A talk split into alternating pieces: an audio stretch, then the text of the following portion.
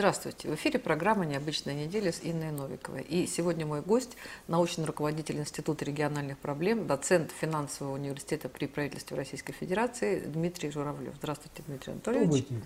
Здравствуйте. Да, обсуждаем события недели. Ну, начинаем, конечно, мы с вами с 24-го Петербургского международного экономического форума, который все-таки случился. И а, я имею в виду, что у нас э, сколько, два года, два раза его ну, не да. было, да, мы пропуск, пропускали. Вот сейчас, несмотря на то, что а, не так активно идет вакцинация, как хотелось бы, и вроде бы а, ситуация, особенно в Петербурге, не так проста, как хотелось бы, там постоянно все время какие-то ужасная информация, что на 30% выросло количество заболевших. Но, тем не менее, форум проходит, и мы получаем массу информации самого разного, скажем так, свойства.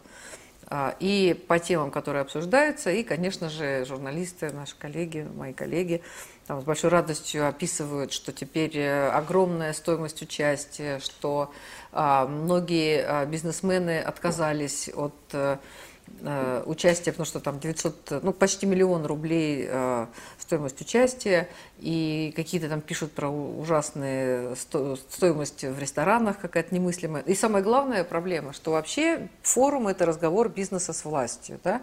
И вот э, на Питерском форуме самая главная такая претензия э, – выступают э, представители власти, и представители крупного бизнеса, которые и так имеют возможность что-то говорить. А вот э, те, э, кто такой возможности не имеет, они как их не слышали, так и их и дальше будут не слышать. Я так сразу вам некую картинку обрисовала, да, с тем, чтобы вы рассказали свое видение. Вот. Событие важное, безусловно, мировое в формате важное. Событие, бесспорно, архиважное, как говорил Ленин, потому что то, что несмотря на все эти сложности, о которых вы сказали, от денег до болезней, э, люди все-таки собрались, это уже значит, что наша экономика кого-то интересует, кроме нас самих. Да, это, это само по себе очень важно, в том числе и экономически важно, потому что чем больше интерес, тем больше доверия к экономике, тем больше желания в нее вкладываться и так далее, и так далее, и так далее. А вложение – это рабочие места. Да? С другой стороны, меня удивляет, что вас удивляет то, что речь идет, разговор идет между крупным бизнесом и властью. Как сказал один очень крупный бизнесмен, мы тараканов не пасем. Да? Э, для крупного бизнеса важен только крупный бизнес. И удобно э, ему работать только с крупным бизнесом. Мы государству объективно, любому, не именно российскому, удобно работать с крупным бизнесом. Что такое государство? Э, институт по концентрации ресурсов. Да? Вот они не раз мазаны по всем территории, да, сконцентрированы государством через налоги, еще как-то в одних руках, чтобы что-то произошло. Да, там, что-то построить, что-то сделать. Э, первые государства ирригационные системы строили. Да, вот, собственно, больше от них никто ничего не требовал. Вот. И поэтому государство объективно сужает круг участников и увеличивает плотность капитала. Да?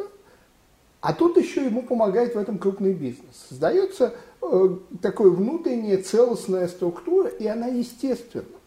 Понимаете, у нас молодая элита, и наша элита, что в бизнесе, что во власти, одна и та же. Она сама с собой разговаривает. Это одни и те же люди. Да? Сегодня ты глава банка, завтра ты министр, а послезавтра ты глава нефтяной компании. Да? Дело даже не в том, что они э, ротируют, дело в том, что они мыслят одинаково. Да? Вот у них один, э, одна матрица. Вот у нас с вами другая, а у них вот это. Да? И им, естественно, легко и свободно говорить друг другу.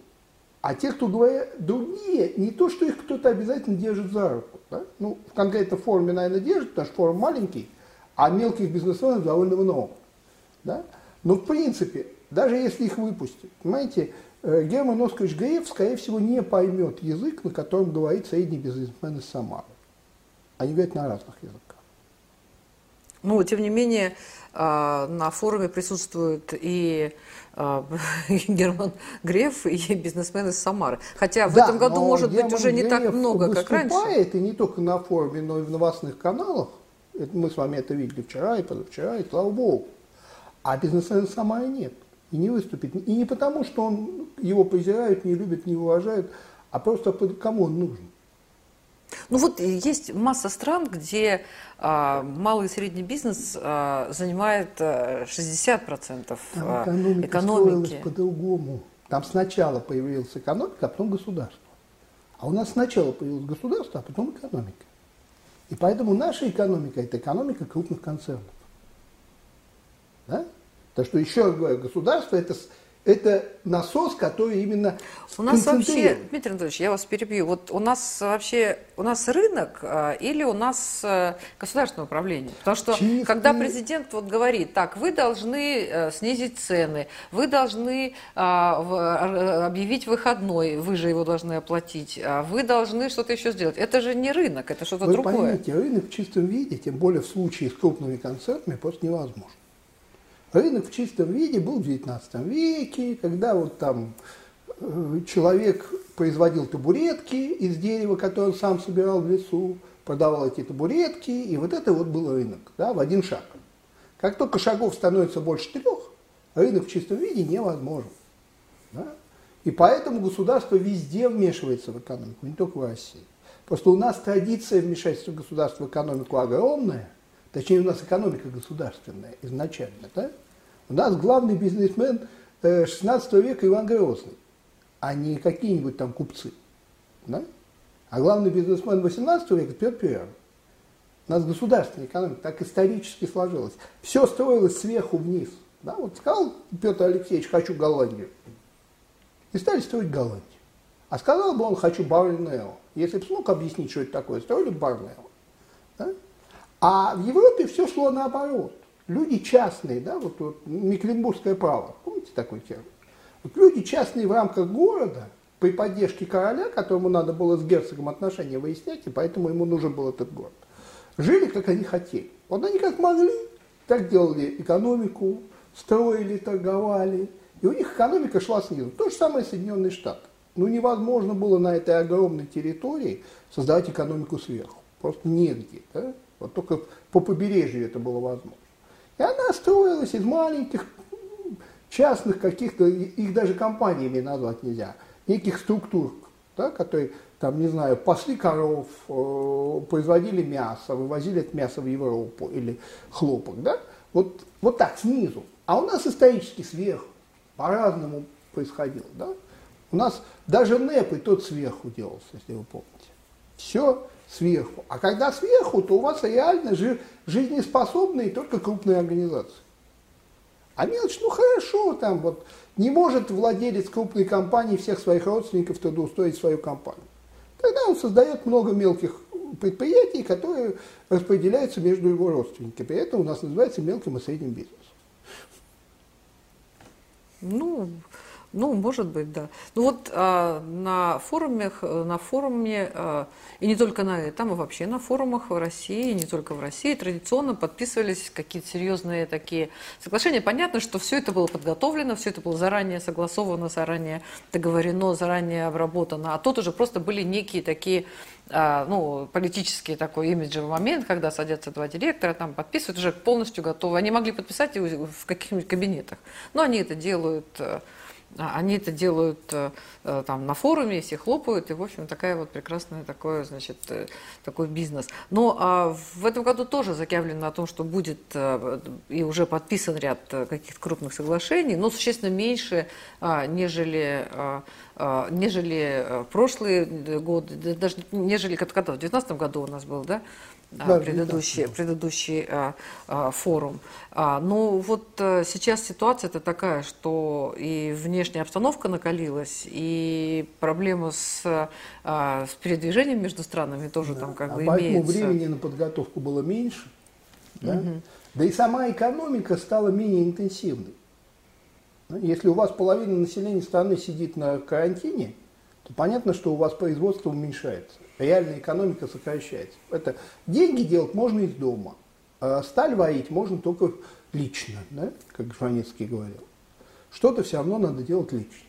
Вот. Поэтому экономики мировые сокращаются, а мы же часть мировой экономики. Раз сокращаются другие ее части, то спрос на наши товары, в первую очередь на углеводороды, естественно, падает. И в этом смысле, кстати, мы еще очень прилично вылезли. Сделки ОПЕК+, получались вполне приличные Я, честно говоря, ждал гораздо больших перетрубаций и проблем. Мы прошли этот период, э, спасибо товарищу Новаку, да, э, или кому-то еще, тех, кто это все подписывал, э, резко, резких колебаний цены на нефть не было, и резких колебаний курса рубля не было. Другой вопрос, выяснилось, что курс рубля и цены в магазинах не всегда встречаются друг с другом, да, живут как-то в параллельных мирах. Но это уже другая история. Да? Но вот погрома экономического, который наш сырьевой статус вполне, с нашим сырьевым статусом вполне можно было ожидать, не случилось. И это очень хорошо. Угу. А вот, кстати, по поводу там рублей, долларов, я на этой неделе читала новость может быть, вы в курсе, да, о том, по поводу фонда национального благосостояния, да, что у нас же так много говорили, что вот там, поскольку американцы свои доллары печатают, вот поэтому у них все хорошо, а у нас все сложно, потому что мы их доллары американские не печатаем. И сейчас э, вот структура этого фонда, она совершенно изменилась, и теперь у нас там ноль, кажется, долларов, мы ушли а, от, э, вот, да, ушли от доллара. Там а, число, количество евро, по-моему, сократилось. Резко количество евро, появилось а, золото, сократилось э, на 5% от общей суммы э, состояние фунта и э, иены. Да, вот Вырос эта вся юань. вот эта вот история, как она повлияет э, на нашу экономику, на наши цены, на... Ну, на наши цены это, скорее всего, никак не повлияет, поскольку эти самые доллары мы отдадим американцам, то есть мы их сдадим, а купим на эту сумму золота там, или евро. Да? То есть мы не выбросим огромное количество долларов, например, в нашу экономику. Это не произойдет. Они все равно будут где-то во внешнем мире обмениваться. Да? Но стабильность нашей наших запасов, вот, хотел сказать валютной системы, нет, не валютной системы, наших запасов, она изменится, наверное, даже к лучшему. При этом сказать, ведь даже если, прям скажем, от общего валютных запасов России, да, золотовалютных, фонд э, ставит не такой большой процент, потому что есть запасы Центрального банка, да, которые, собственно, обосновывают наличие рубля. Они больше, и к ним вообще никто не приближался. И что там основная, основной держатель? Скорее всего, как остался доллар. Ну, чуть посмотреть надо, угу. да? Почему доллар? Это же Гайдар завел эту идею. Мысль была проста, как блин. Золото, говорил Гайдар, не рентабельно, поскольку оно лежит себе и лежит, и не прирастает. А вот доллары можно положить в американские облигации и получать процент. Пусть небольшой, но это все-таки деньги. И вот в этой логике все строилось. И вот то, что сейчас произошло, это попытка от этой логики, ну, хоть немножко от, отойти. А это неплохая, это была неправильная логика? Это была абсолютно неправильная логика, ага. потому что фактически мы просто финансировали американскую экономику. Да? У нас как только появлялись деньги, мы на них покупали доллар. То есть мы не вкладывали эти деньги в строительство, да, в производство, в новые рабочие места, мы покупали доллар. И говорили, ох, как хорошо, у нас золотовалютные резервы выросли, и будет нам хорошо. Никому от этого хорошо не становилось. Плохо, Кроме конечно, американцев. Да, плохо, конечно, тоже не становилось, но пусть будет. Да? Ну, это примерно как вот у наших зрителей. Вот в кармане лежит 500 долларов. Это, конечно, лучше, чем там ничего не лежит. Но при этом сказать, что от этого жизнь этого человека сильно изменилась, ну, как бы, если это лежит как заначка на черный день, там, это одна история, да. Если вот а как него... она еще может лежать? Мы куда инвестировали валюту? В э, долговые обязательства, либо Евросоюза, если это евро, либо США. И в этом была своя логика, еще раз повторяю. Если деньги просто лежат да, на счету, то получаете свои там 3%. А если вы их вкладываете в облигации какие-то, вы, есть шанс получить больше. Да? И, но все равно это, это не наши облигации. Да? Это деньги, которые получает бюджет Соединенных Штатов. А вот э, была такая идея, тоже нам рассказывал эксперт, что вот надо было взять, э, напечатать деньги, э, рубли, и построить на них заводы, пароходы, нашу экономику. Вы и все было бы нормально. На рубли, как и на доллары, ничего построить нельзя. Построить можно на кирпиче, на... Ну вот напечатать рубли, купить кирпич, а, там, понимаете, раствор. Как говорил Салтыков-Щедрин, спасибо, что за рубль 50 копеек дают, скоро морду давать будут. Да? Это имелось в виду эпоха Александра II, когда из-за освобождения крестьян был огромный внутренний долг, и рубль бумажный не стоил ничего. Да? То есть сам факт, идея вложить деньги в экономику, идея правильная. Идея просто напечатать деньги, скорее всего, эффект даст очень краткосрочный. Потому что все равно общая сумма товаров и общая сумма денег по цене должна совпадать. Если вы сделали денежную массу в 10 раз больше, значит у вас не сразу, но через некоторое время цены в 10 раз вырастут. Понятно. А почему все-таки, вот помните, сколько-то лет назад э, говорилось о том, что мы, ну, то есть мы так долго уходили от доллара, да, что мы вот будем а, рассчитываться с Китаем э, там, в рублях или в а, юанях, а, там, с Японией будем рассчитываться там, тоже там, в этих иенах, в иенах и рублях, да, что мы будем переходить на национальные валюты, уйдем от долларов. В итоге так мы и не ушли от этого. Ну, во-первых, какой смысл рассчитываться в, в иенах, да, если японская экономика привязана к американской? Тоже та же проблема с евро. Вроде вот мы сейчас уходим в евро из доллара, да, и, наверное, это правильно, потому что у нас отношения с Европой все-таки не очень плохие, а с США плохие. Да? И здесь возможно просто э, применение каких-то санкций к нашим долларовым запасам. Но в принципе евро же столичная валюта. Да? Где лежит золотой запас Германии? В Соединенных Штатах. Да? А евро это и есть золотой запас Германии, распечатанный на бумажке. Да? Это такие кредитные обязательства в счет этого золотого запаса. А за что вы даете кредитные обязательства? Деньги-то в Америке. Да? В результате, ребята, вы о чем? Да, евро будет стоить столько, сколько нужно Соединенным Штатам. То же самое, я же говорю, про иену вообще в этом смысле говорить не стоит. Юань не знаю, но привязка китайской экономики к американской сегодня очень велика. Другой вопрос, что китайцы очень сильно хотят от этого избавиться. Она хотят, велика, но ведь, насколько я понимаю, что у Америки огромный долг перед э, Китаем. Америке огромный долг перед Китаем. Если Китай потребует свои какие-то обязательства? Не потребует. По очень простой причине. Э, что такое американо-китайская экономика? Вообще она одна, единая. Да? Э, это китайцы производят, американцы потребляют.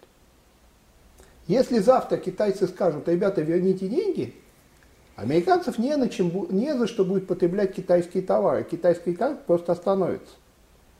Именно поэтому есть э, знаменитый э, вот этот план «Один пояс, один путь». Знаете, китайский? Ну да, слышал. Создание транспортной артерии до Европы. Вот если они смогут поставлять в Европу своих товаров соизмеримо с э, тем, что они поставят в США, тогда да. Тогда тут же, просто утром следующего дня китайцы скажут, ребята, деньги обратно верните. Но Европа не готова, наверное. Европа потреб... готова возить далеко. Так, а, ну вообще, да, наверное. Возить далеко, понимаете, Штаты по воде. Водный транспорт самый дешевый. Ну, поэтому китайцы так активно нас обхаживают на предмет Севморпути, чтобы таскать свои товары в Европу через него. Но, во-первых, он не, не резиновый, он не безграничный, да, там же зима все-таки бывает, когда трудно плавать. Во-вторых, даже если бы он был резиновый, то китайцам очень много надо. Одного себе пути не хватит. Да? Ну, и Суэцкий канал есть. Понимаете, Китай, сейчас китайцы не могут ничего потребовать. Почему китайцы так безропотно покупают американские облигации? Это такой способ не потерять хоть что-то, да? Им американцы говорят, так, ребят, мы купим ваши товары, но у нас денег нет. Либо вы нам даете в долг, и мы на ваши деньги покупаем ваши товары, либо покупайте наши облигации. Вот вы говорите, да, я понимаю, что китайская американская экономика, да, там, что их отношения там достаточно сложные, да, но тем не, тем не менее. Ну вот сейчас, 16 июня, состоится, ну, должна состояться в Швейцарии встреча а, наших президента США, президента России.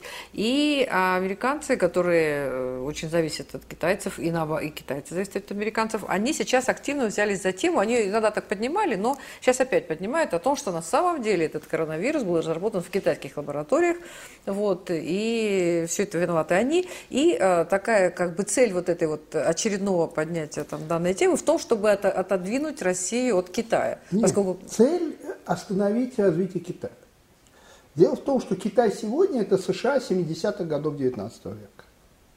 19-го? Да. Когда там, там была золотая ну, лихорадка? по соотношению к... Э, да, вот По отношению к- сегодняшняя США это тогдашняя Великобритания, да, великая военная держава, великая держава, золотая Колониальная держава, держава, да, все э, алмазная держава, да, но промышленность уже, ну, просто слишком дорого было тогда в Англии производить что-либо, уровень жизни был слишком высокий. Вот сейчас в Америке слишком высокий уровень жизни, Америка не способна ничего производить, потому что при зарплате 10 тысяч долларов в месяц э, нужно очень высокая производительность труда, чтобы э, себестоимость товара хоть как-то соотносилась с его ценой. да. Ну, Трамп же обещал вернуть все- Вот, все вот, производства вот, в Америку. Вот, но он наивный же, он же бизнесмен, он чего не понимал. Он думал что? Что он сейчас надавит на Китай. Я к Китаю и веду. Что он сейчас надавит на Китай, китайцы вернут ему производство, он китайское производство выгонит с американских рынков и будет производить в Америке. Как же сейчас? Вы представляете себе, сколько эти джинсы будут стоить, если платить работнику по американским расценкам? Их американский черн... афроамериканец их не купит, потому что удается от жадности. Да? А качество будет примерно то же самое. То же самое, да, в том-то и дело. Ну, даже если оно будет выше, то не в 10 и не в 20 раз, как цена. Понимаете? И та же самая, английские товары конца 19 века были лучше американских. Это все знали, об этом писали, извините, хоть в художественной литературе. Толку. Они были настолько дороже, что тогда их спасал, спасал океан, перевозка дорогая. А так вообще бы американцы задавили англичан бы на сто лет раньше. Да?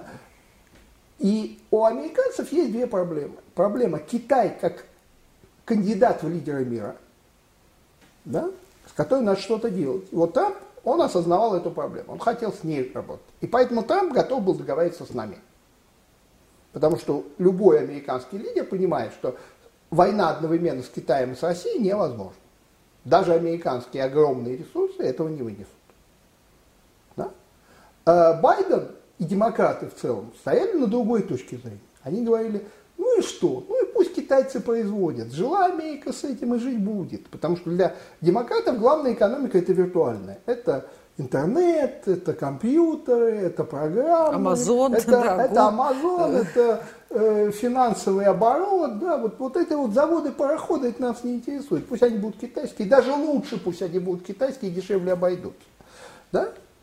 Но в какой-то момент, когда произошли переговоры на Аляске, вы помните, некоторое время назад были переговоры на Аляске. Когда был скандал, когда, Когда они безобразно скандал. себя вели. Вот скандал показал, что китайцами так помыкать, как Америка привыкла помыкать, уже нельзя. И тут Байден проснулся. Ну, он вдруг, наверное, все-таки выяснил, кто президент Соединенных Штатов. По-моему, эта проблема волновала его в последнее время очень сильно. Да? И решил бороться уже с Китаем. Но если он решил бороться с Китаем, ему надо в какой-то степени мириться с нами. Делать ему это очень трудно, потому что демократы, в отличие от республиканцев, они идеологическая партия. Да?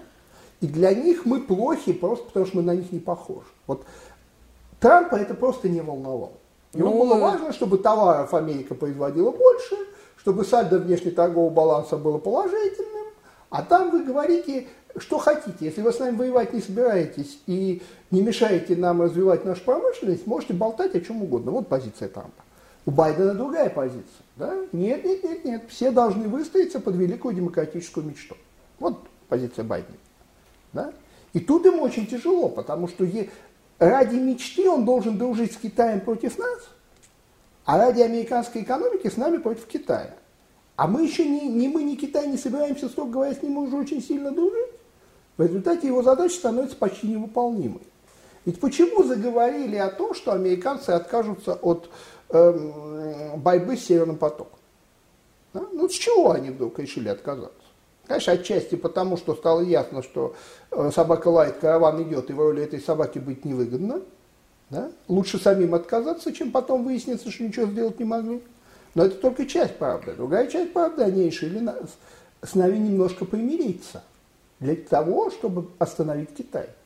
Потому что они тоже знают историю, и они тоже знают, что через 40 лет, вот если все так будет идти, как идет сейчас, Америка просто перестанет быть одной из лидирующих стран мира. Китай надо останавливать, он это понимает. И вот поэтому он будет с нами договариваться. Сейчас будет, надолго ли, другой вопрос. Ну вот по поводу э, Северного потока. С одной стороны, они как бы действительно отказались, с другой стороны, у них есть какие-то уполномоченные по предотвращению строительства Северного потока. Они ввели такую новую должность. Вот, поэтому там, возможно, какие-то все-таки э, действуют э, скрытые, скажем конечно, так. Конечно, Поэтому, чтобы Северного потока не было, они все равно хотят. Но, поэтому, но так, чтобы не, с нами не ссориться, пока. Вот, э, да, вот на самом деле я, э, ну, тут Зеленский там тоже массу всего интересного делал там на прошлой неделе, вот он, и какие-то фотографии, где торс оголенный, он там спортом занимается, где-то мускулы, ну, как-то очень странно немножко к нему это не, да. не совсем то, да. Вот, и вот эта прекрасная фраза, которую уже просто все обсудили, что если а, построить Северный поток, то тогда Украина потеряет 3 а, миллиарда, и не на что будет кормить э, армию. То есть, получается, мы 7 лет, э, вроде как они говорят, что с ними в России воюет, и оказывается, Россия воюет с ними за деньги, которые сама же платит ну, им за, за, причем за транзит. Они вообще ничего не делают. Построил Советский Союз. Причем даже э, сама транзитная система не ими создана. Конечно, построил Советский Союз все это, да? да? Вот, и... Это правильно, потому что, чтобы испортить вам половичок, вы нас сначала должны накормить. Да? Это, да, это позиция украинская совершенно. Вот аргументация, да, а как бы вообще страны, люди, все, вот я действую потому, там, так, как делаю, как мне удобно, как мне выгодно, как мне более экономно и так далее. Да? Ну, на разных уровнях, и в жизни, в семье, в коллективе, там, в школе, на работе, да, государство. Вот. И как, может быть, вообще используется аргументация, что если вы сделаете что-то, что вам надо, то а, я окажусь не при делах. Помните, Слушайте. раньше торговые пути были. Вот идет торговый путь, там государство богатеет, города там шикуют, да, потом торговый путь ушел в другую сторону, государство хереет, э, хереют города, и люди переезжают в другое место. Это же как Нет, бы ну, личное дело каждого. в чем дело? Э, это у вас здравый смысл, а здравый смысл украинской политики мало очень связан. Напомню вам, что в 2014 году европейский, один из европейских судов принял решение, что Россия должна Украине на том основании, что на Украине тяжелое экономическое положение. Да, Не потому, что да Россия... и суд принял решение, да. Стокгольмский, по-моему. Да, Россия да, брала да. в долг Украины, ничего подобного. Все признают, что Россия ничего не брала, да? но она должна Украине, потому что на Украине плохо. Если Европа может позволить себе мыслить такой логике, почему Украина так себе не мыслит? Это во-первых. А во-вторых, а что ей бедный делать? Украинской экономики нет и не было. Да? Ну, были остатки советской экономики, да, были, была, были остатки, остатки богатства, которые... Советской экономики, были остатки, извините, экономики Александра Третьего, потому что первая индустриализация на территории, которая называется Украина, была после крестьянской реформы. Да? Почему там вот появился э, второй промышленный район после Урала, да? Но это никакого отношения к Украине не имело, во-первых, а во-вторых, это было частью большего, да? Вот строго говоря, Украине досталась машин без колес. Вместо того, чтобы договориться с колесами о сотрудничестве, они сказали, машина наша, поэтому и колеса тоже наши. Мы главные.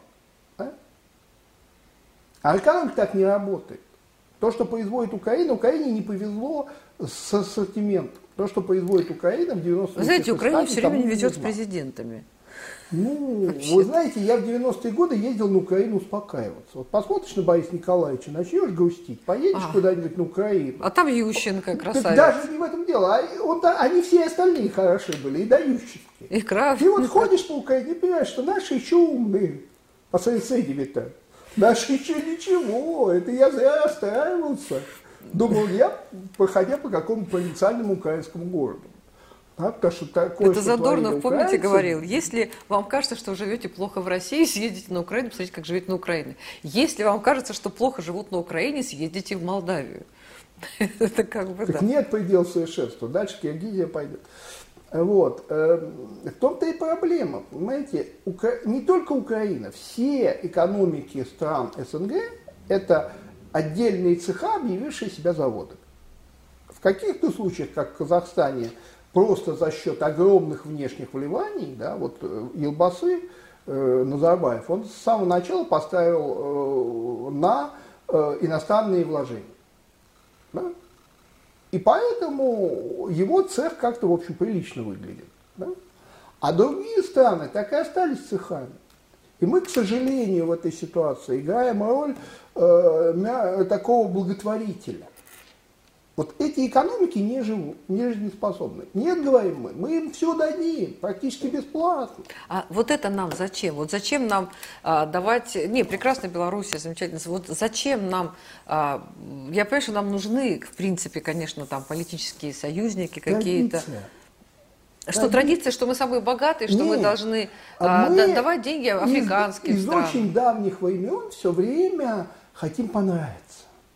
Мы не хотим ну, мы же не имбирные пряники. Мы да. хотим, чтобы понравиться. Помните Александра Павловича Романова, Александра Первого, да? который отказался от контрибуции после войны 12 -го года, полстраны Ну, с, с ним там все вот. непросто. Он мечтал об одном – понравиться. Он даже носил иностранные мундиры вместо России. Слушайте, наши солдаты платили во всех, э, Он... э, во всех кабаках, когда платили. в Париже, когда в Париже. А откуда да. деньги-то у солдат? Спасибо Михаилу э, Семеновичу Воронцову, самому богатому человеку в России на тот момент, который просто из своих денег выделил миллион по тем временам. Да? Ну, Поэтому и платили. С Александром Первым там все непросто, потому что было много э, критики насчет ну, того, что делалось вопреки, знаете, что он еще тот был Генерал того времени говорил, одного не могу понять, за что государь нас так не любит.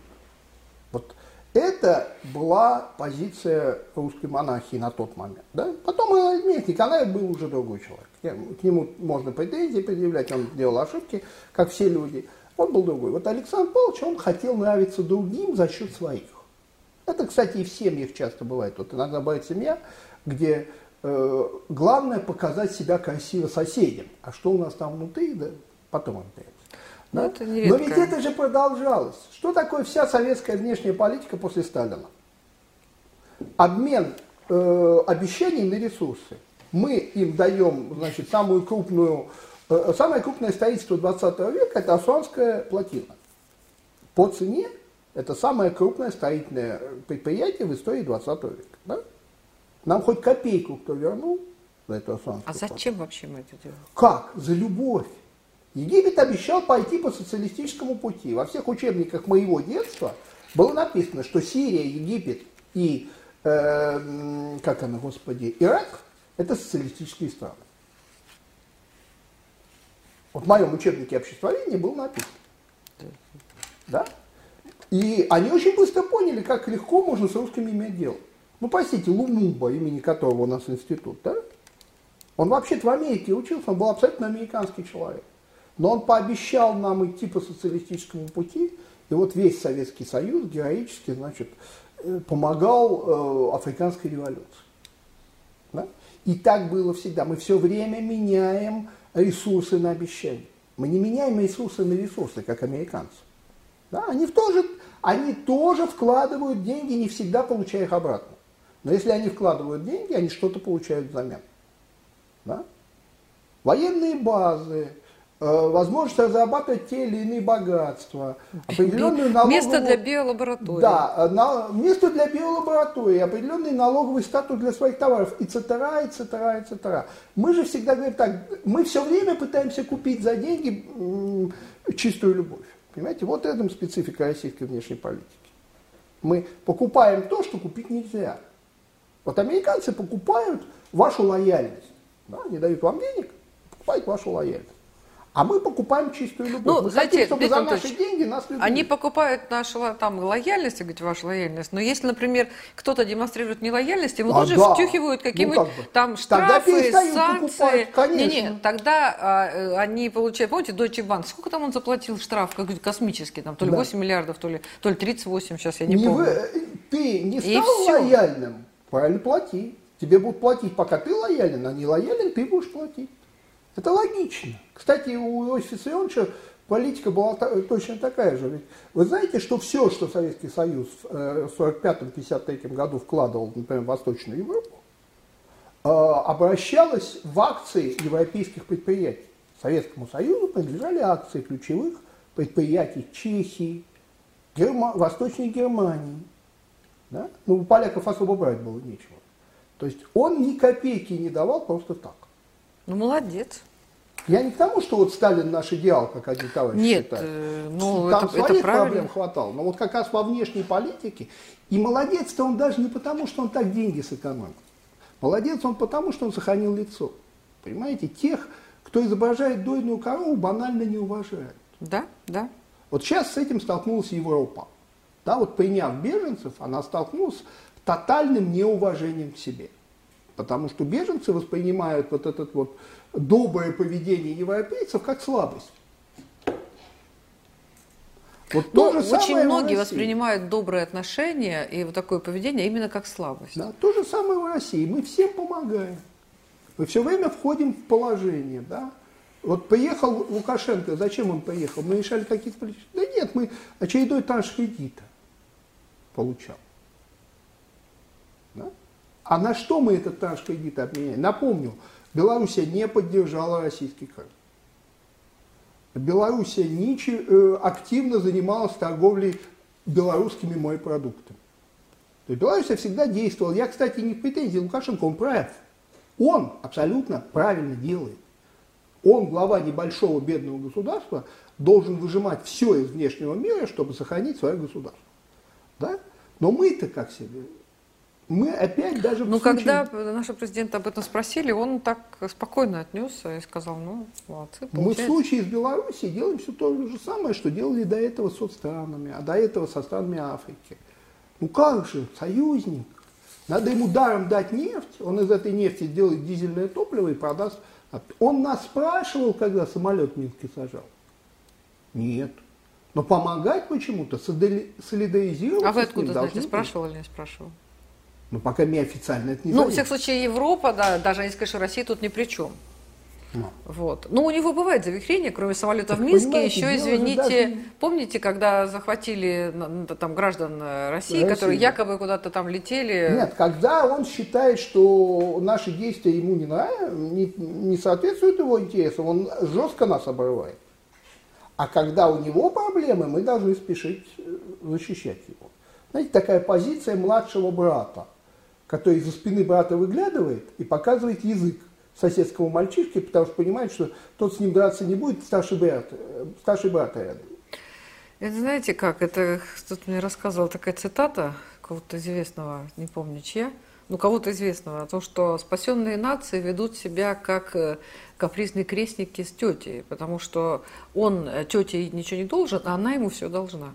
И это, ну это, кстати, как, раз говорилось и про Грузию, говорилось и про Болгарию, там это, в общем, об, этом был разговор. Но это, к сожалению, да. И у нас эта история, она длится не э, 50, не 70 Главное, и даже не всё 100 время лет. повторяется. Да, мы все да, время да. делаем одно и то же.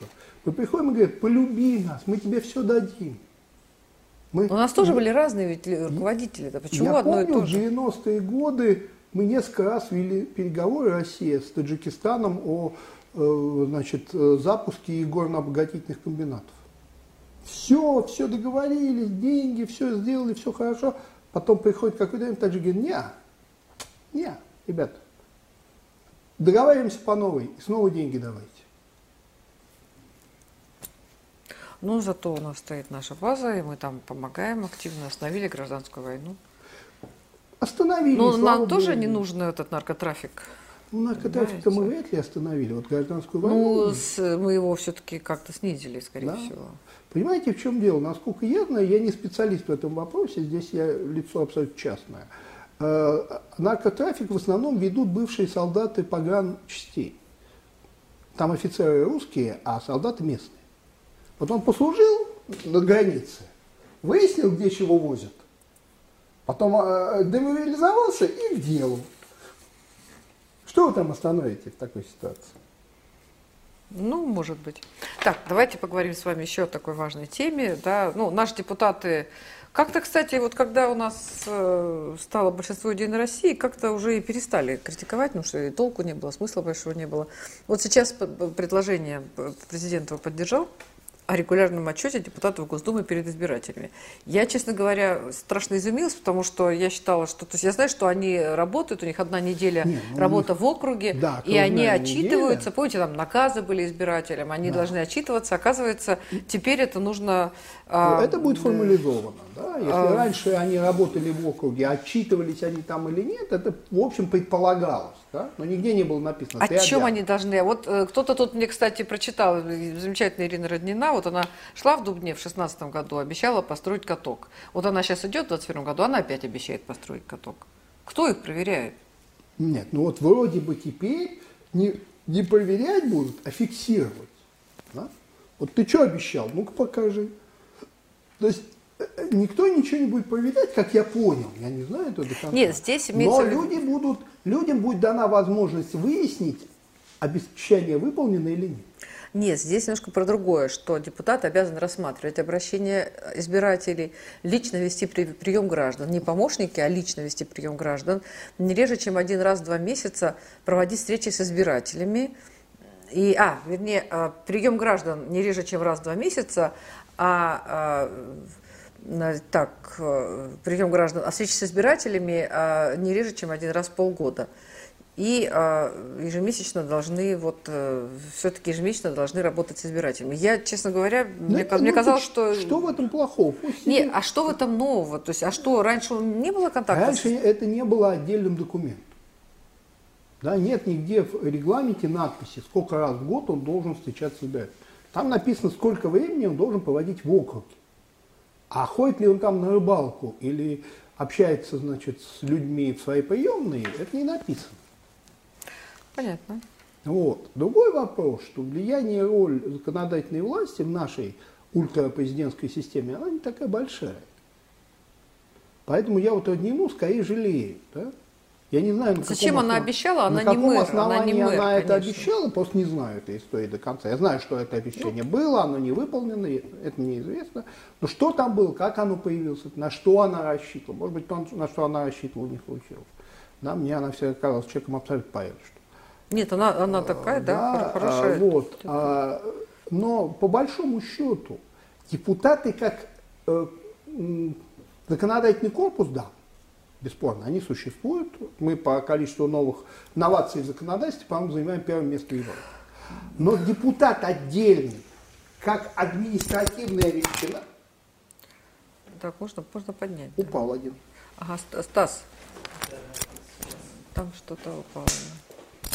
Это тут. Я вам что, сломал? Не, не. Слава Богу, это я все. Вот. Сейчас.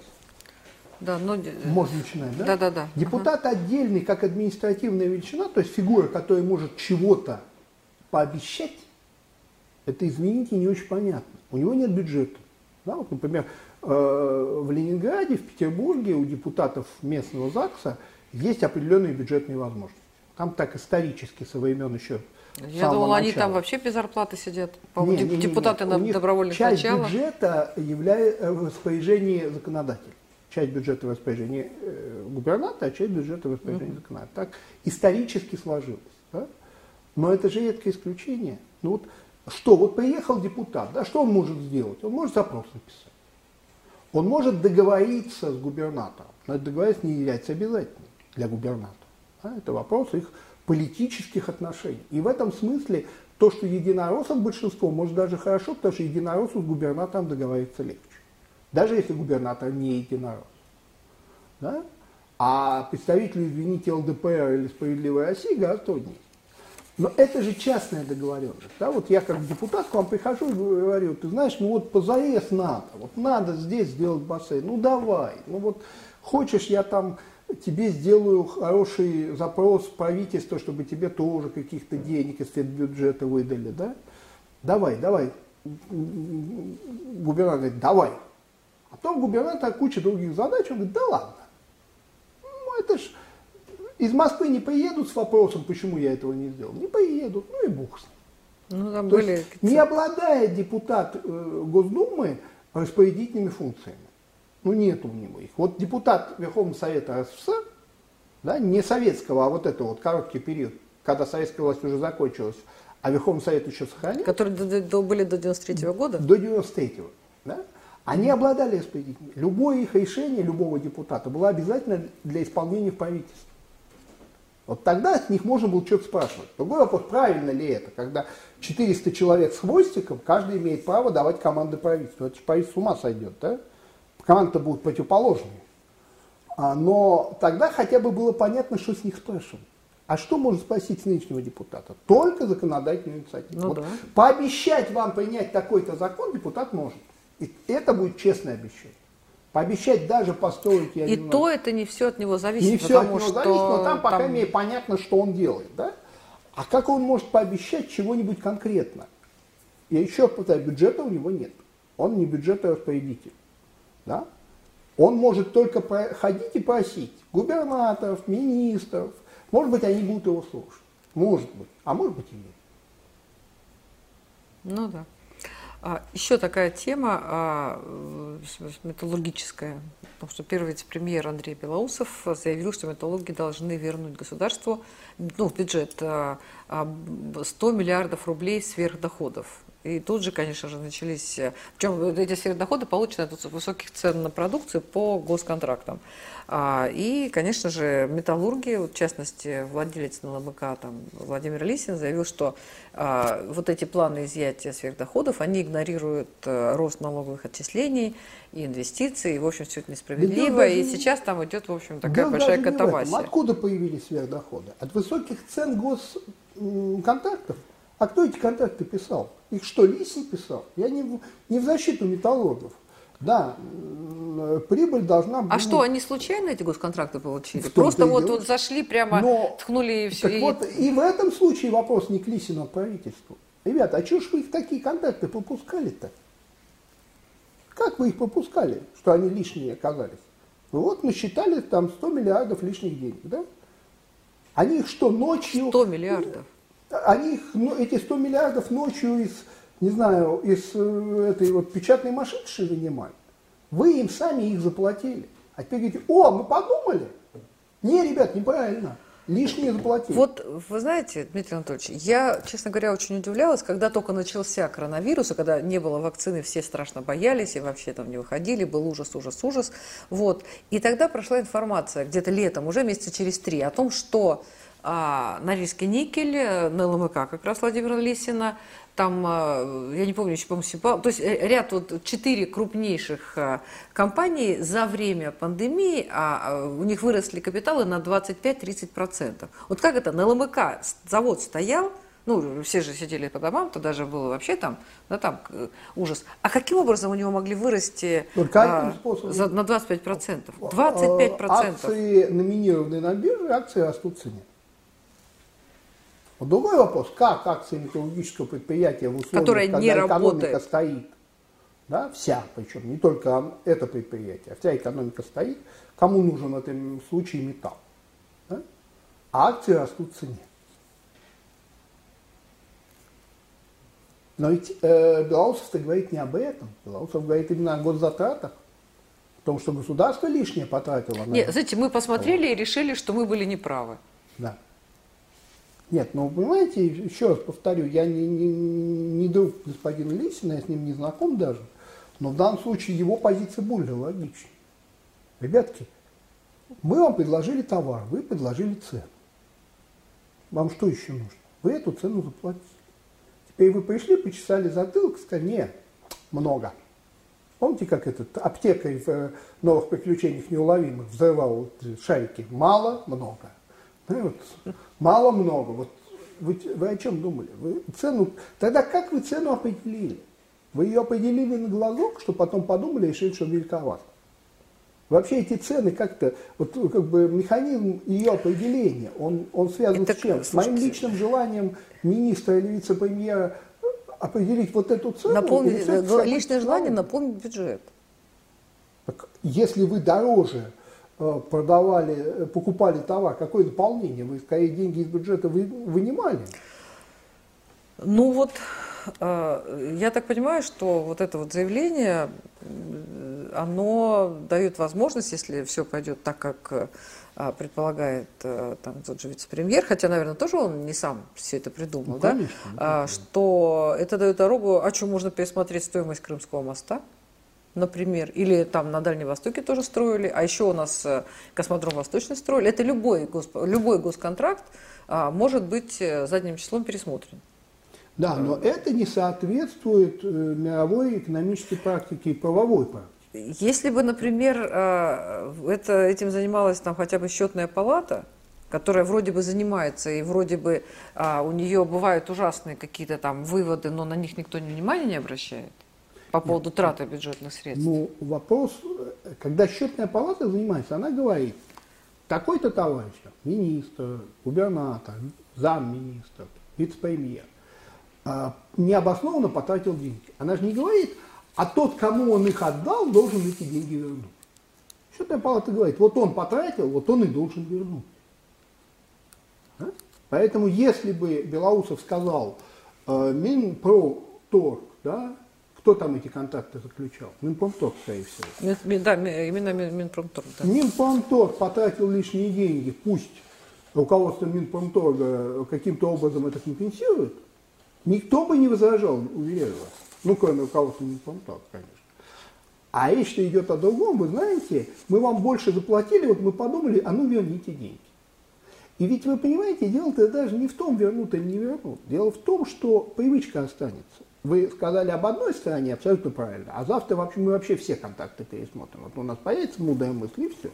А есть другая сторона, они же тоже понимают, что вы все контакты пересмотрите. Да? И вот то самое бегство капиталов просто увеличится. Оно и так э, э, увеличилось. И так увеличилось бегство и ученых. Помните, там должно было быть плюс 35 ученых, а убежало 30 тысяч. И в итоге получилось, получилось, что получилось. Да. Знаете, Просто если оказывается, что мы правила игры меняем задним числом, то вообще бизнес убежит весь. Потому что это то, с чем невозможно бороться. Мы не знаем, что вам в голову взойдет и куда вы задним числом чего вставите, извините за мой французский, да? Ну, э, насколько вы думаете, такая ситуация реальна? Потому что это действительно очень опасная. Вот очень опасный прецедент. Ну, такой. надо посмотреть э, на реакцию премьера и президента все-таки в конечном счете... А они решили. молчат. В том-то и дело. Сказать, что, ну, президенту известно о том, что они, да, что, это, что металлурги, металлурги получили больше. Понимаете, я еще могу понять, это тоже вряд ли будет сильно справедливо, но я еще могу понять, что с, с формулировкой «вы в прошлый раз лишнее получили», мы снизим э, расценки по новым контрактам. Это еще с трудом, но понятно. Да? Но сказать, не, ребят, то, что вы в прошлый раз платили, это мало, давайте вот меняем, меняем правила игры. Да, это примерно как любому из наших зрителей подойдут завтра и скажут, слушай, ты сейчас зарплату получал? Вот мы подумали много, верни половину. Это очень опасно. Это опасно просто для системы как таковой. То есть в результате все шестеренки крутиться перестанут, потому что каждая шестеренка начнет думать, как ей из этой машинки убежать чтобы ее не обкарнали, лишние зубчики не отрезали. Да? И все будут одновременно об этом думать. И бизнес, и чиновники. Да? Ничего хорошего из этого не выйдет. Да. да, ну, поживем увидим. Поживем увидим. Время нынче сложное, но времена всегда сложные. Ну, в России никогда не было легкого времени. Страна у нас такая, слишком большая. Да, ну на самом деле, и я думаю, что и в мире это тоже всегда было, все, все было непросто. Так что поживем увидим. Спасибо большое. Это была программа «Необычная неделя» с Инной Новиковой. И наш гость – научный руководитель Института региональных проблем, доцент финансового университета при правительстве Российской Федерации Дмитрий Журавлев. Спасибо, Дмитрий Анатольевич. Спасибо вам.